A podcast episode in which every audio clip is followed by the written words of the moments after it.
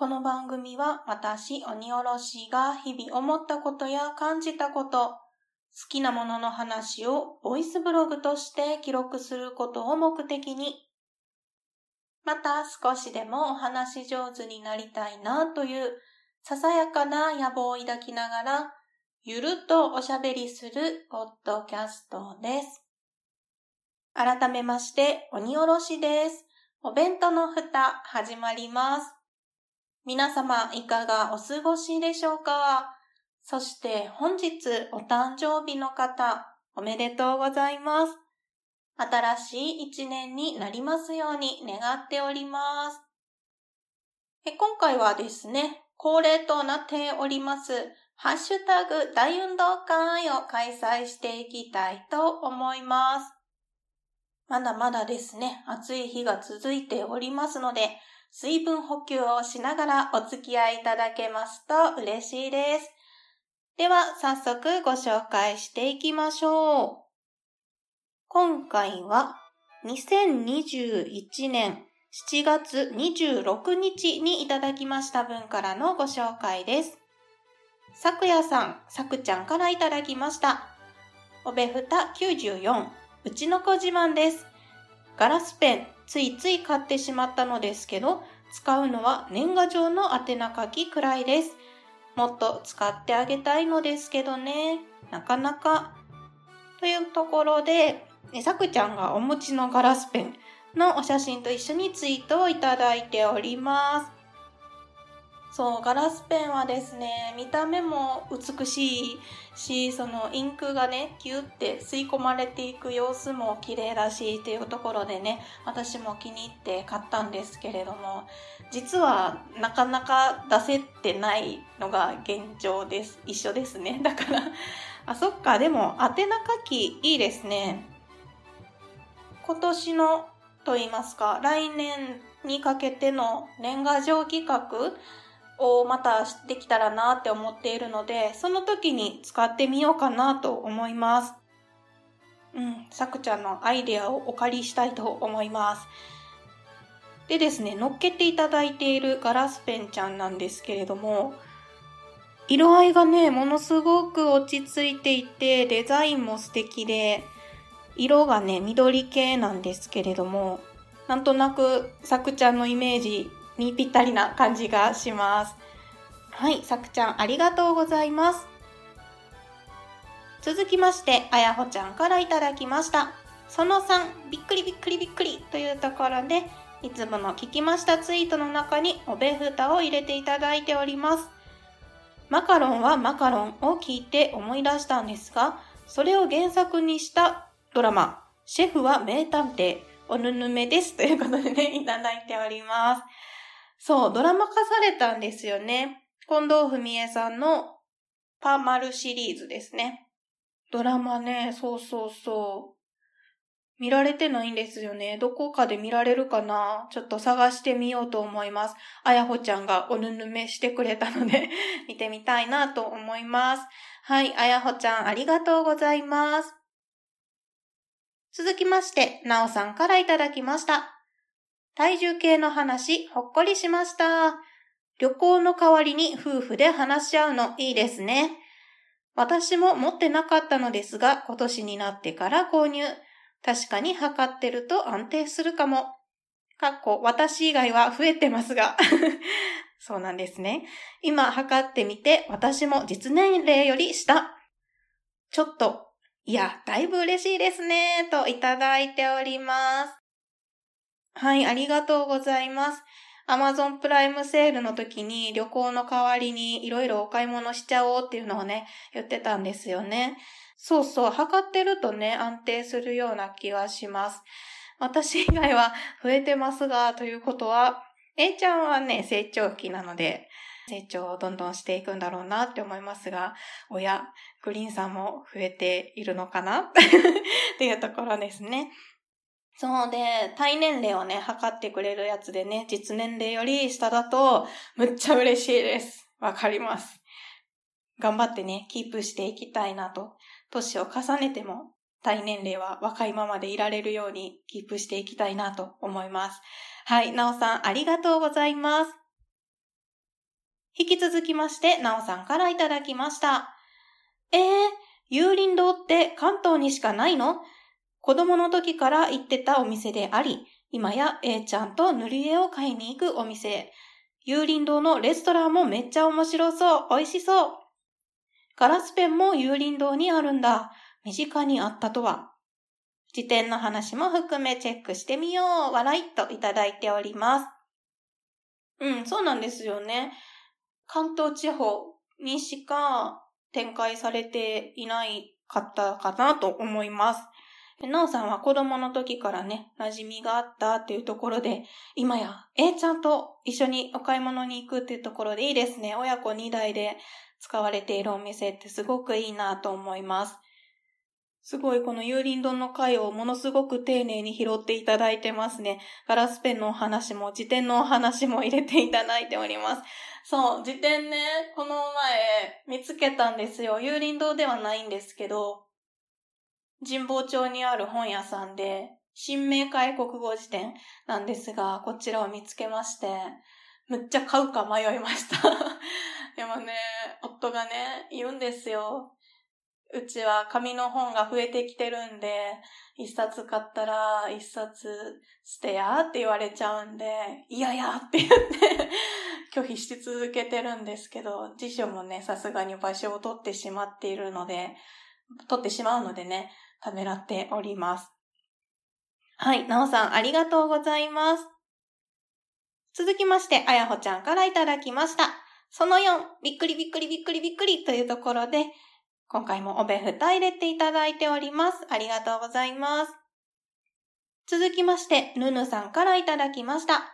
ぬぬさんもですね、たくさん聞かれてる中にですね、おべふた入れていただいております。ハッシュタグ大運動会6月、かかか、神まみたでした。6月28から7月8日。ハッシュタグ大運動会7月9日から7月24日分というところで2つですね。聞いていただいております。ありがとうございます。続きまして、こちらは告知ですね。鬼おろしが書いておりました。こちらご紹介させていただきたいと思います。美味しいものや楽しいもの、告知なんかをですね、インスタグラムでも発信を始めております。というところで、ハッシュタグ心からだ、ハッシュタグおべふた、ハッシュタグポッドキャスト、ハッシュタグにおごはんをつけております。えっと、このですね、2021年8月1日に私鬼おろしがツイートしました文でですね、インスタグラムのアカウントはこちらっていうところでアカウントも載っけておりますので、もしですね、インスタグラムされておられる方がいらっしゃいましたら、フォローしていただけますと嬉しいです。よろしくお願いいたします。続きまして、さくちゃんからいただきました。さくちゃんもですね、聞きましたツイートの中におべふた入れていただいております。ハッシュタグかける2。大運動会で振り返るおにおちゃん。私はパプワくんのアニメはほぼ見てないのですよね。慎太郎さんが鳥海さんという情報しかというところですね。はい、ハッシュタグでさくちゃんと会話のラリーが続いております。楽しいですね。そうそう、パプワくんのね、お話をしていたんですけれども、そうか、漫画は南国少年パプワくんで、アニメバージョンはローマ字でパプワくんになるんですね。だったかな？そして私も随分前に見たのなので、ね、すっかり忘れているというか知らなかったんですけれども、慎太郎さんの声の方、鳥海さんなんですね。知らなかった。これはちょっと聞き返さねばというか、見返さねば再びですね。ちょっと近頃ですね、見たいもの、聞きたいものが溜まりすぎて、あと見返したいものもですね、溜まりすぎて、見よう見よう詐欺になりつつあるんですが、ぜひぜひパプワくんはね、また見たいと思います。はい、さくちゃんありがとうございます。続きまして、しんごさんからいただきました。おべふたと冬来、冬のライオンさんのですね、ハッシュタグをつけてツイートいただいております。日常と少女週末旅行を並行して読むと、タッチが似ているからか、パラレルワールドの話を読んでる気分になります。そして日常の方が SF っぽくて、少女週末旅行の方が現実っぽく感じる。わらわらといただいております。言われてみれば、そうかも。うん。絵のタッチはそうですね。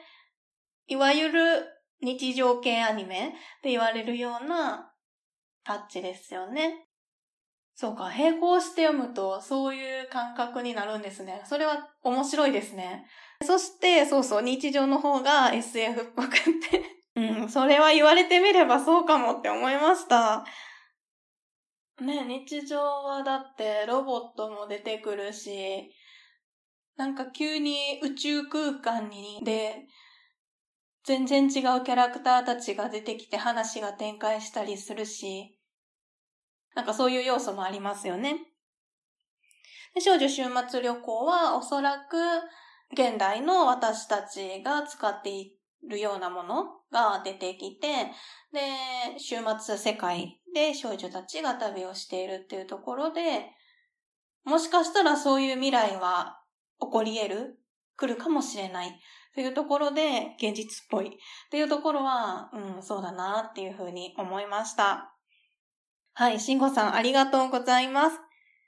続きまして、アポロさんからいただきました。令和3年8月3日、ポッドキャストの拝聴報告です。4というところで、おべふたの大運動会、びっくり1、箱目を聞いていただいております。そして引き続きまして、令和3年8月4日のポッドキャストの拝聴報告です。丸4というところで、おべふたの大運動会、びっくりびっくり箱目ですね、聞いていただいております。2日続けてですね、大運動会お聞きいただきましてありがとうございます。続きまして、マーヤさんからいただきました。おー、配信されてた。美術チューン好き集まれ。みおちゃんとキャッキャお話ししました。というところで、お弁当の蓋アカウントのツイートをね、引用リツイートしていただいております。はい、95箱目と96箱目ですね。2箱分にわたりまして、マーヤさんと井上亮さんがですね、書かれております美術チューンについてお話をさせていただいております。まだお聞きでない方はですね、ぜひぜひこちら聞いていただけますと嬉しいです。どの作品が好きとか、どの美術作品が好きとかそういうのも含めてですね、キャッキャキャッキャと楽しくおしゃべりさせていただいております。まーやさん、本当にありがとうございました。続きまして、あやほちゃんからいただきました。その3というところで、聞きましたツイートの中で、おべふた、美女二人。私は井上さんに2回会ったことあるんです。2回目にお話ししたのはいい思い出というところで、美術チューン会をですね、お聞きいただいております。美女二人って私も美女に入れてもらっちゃった。嬉しいです。そして、井上さんに会ったことがあるんですね。むっちゃ羨ましい。しかも、お話をされたこともある。いや、それはむちゃくちゃいい思い出ですよね。どんなことを話されたんでしょう？すごく気になります。井上亮さんものすごく魅力的な方だなと思うので、いや、羨ましいです。はい。あやほちゃん、ありがとうございます。続きまして、足湯飯店さん、足湯くんですね、いただいております。マーヤさんや美術チューンええよな。オフィーリアまだまだと、自家鳥獣図屏風事件が特に好きです。マーヤさんが紹介されてたやつですね。井上さんの作品、どれも独特な絵と音楽でリピしてしまいますよな。後編も楽しみというところで、リンクをつけてツイートいただいております。オフィーリアまだまだの画像もね つけてくれてますね。これ、いいですよね。オフィーリアちゃんが背泳ぎをしているようなね、感じなんですけど、うん、私もこれも好きですね。樹下鳥獣図屏風事件は、なんて言ったらいいんだろうな。ちょっと不穏な空気が流れてるんですけど、いっちゃん最後に、でも、ほうは実は不死身って言って、ピースやった顔するシーンがあって、最後のオチがね、めっちゃ好きですね。ああと、このツイートのツリーで、美術チューンちゃうけど、赤ずきんと健康もリピ率高いですって乗っけてくれてるんですよ。実は、美術チューン会の時には触れなかったんですけど、私もね、この赤ずきんと健康むっちゃ好きで、むっちゃ聞いてました。このね、井上涼さんの独特の世界観がね、好きですね。うん。赤ずきんと健康についても、いつかお話をしたいですね。はい。足湯くん、ありがとうございます。続きまして、アポロさんからいただきました。令和3年8月5日、ポッドキャストの拝聴報告です。丸さんというところで、ハッシュタグ、おべふた95箱目ですね、入れていただいております。はい、本当にいつもありがとうございます。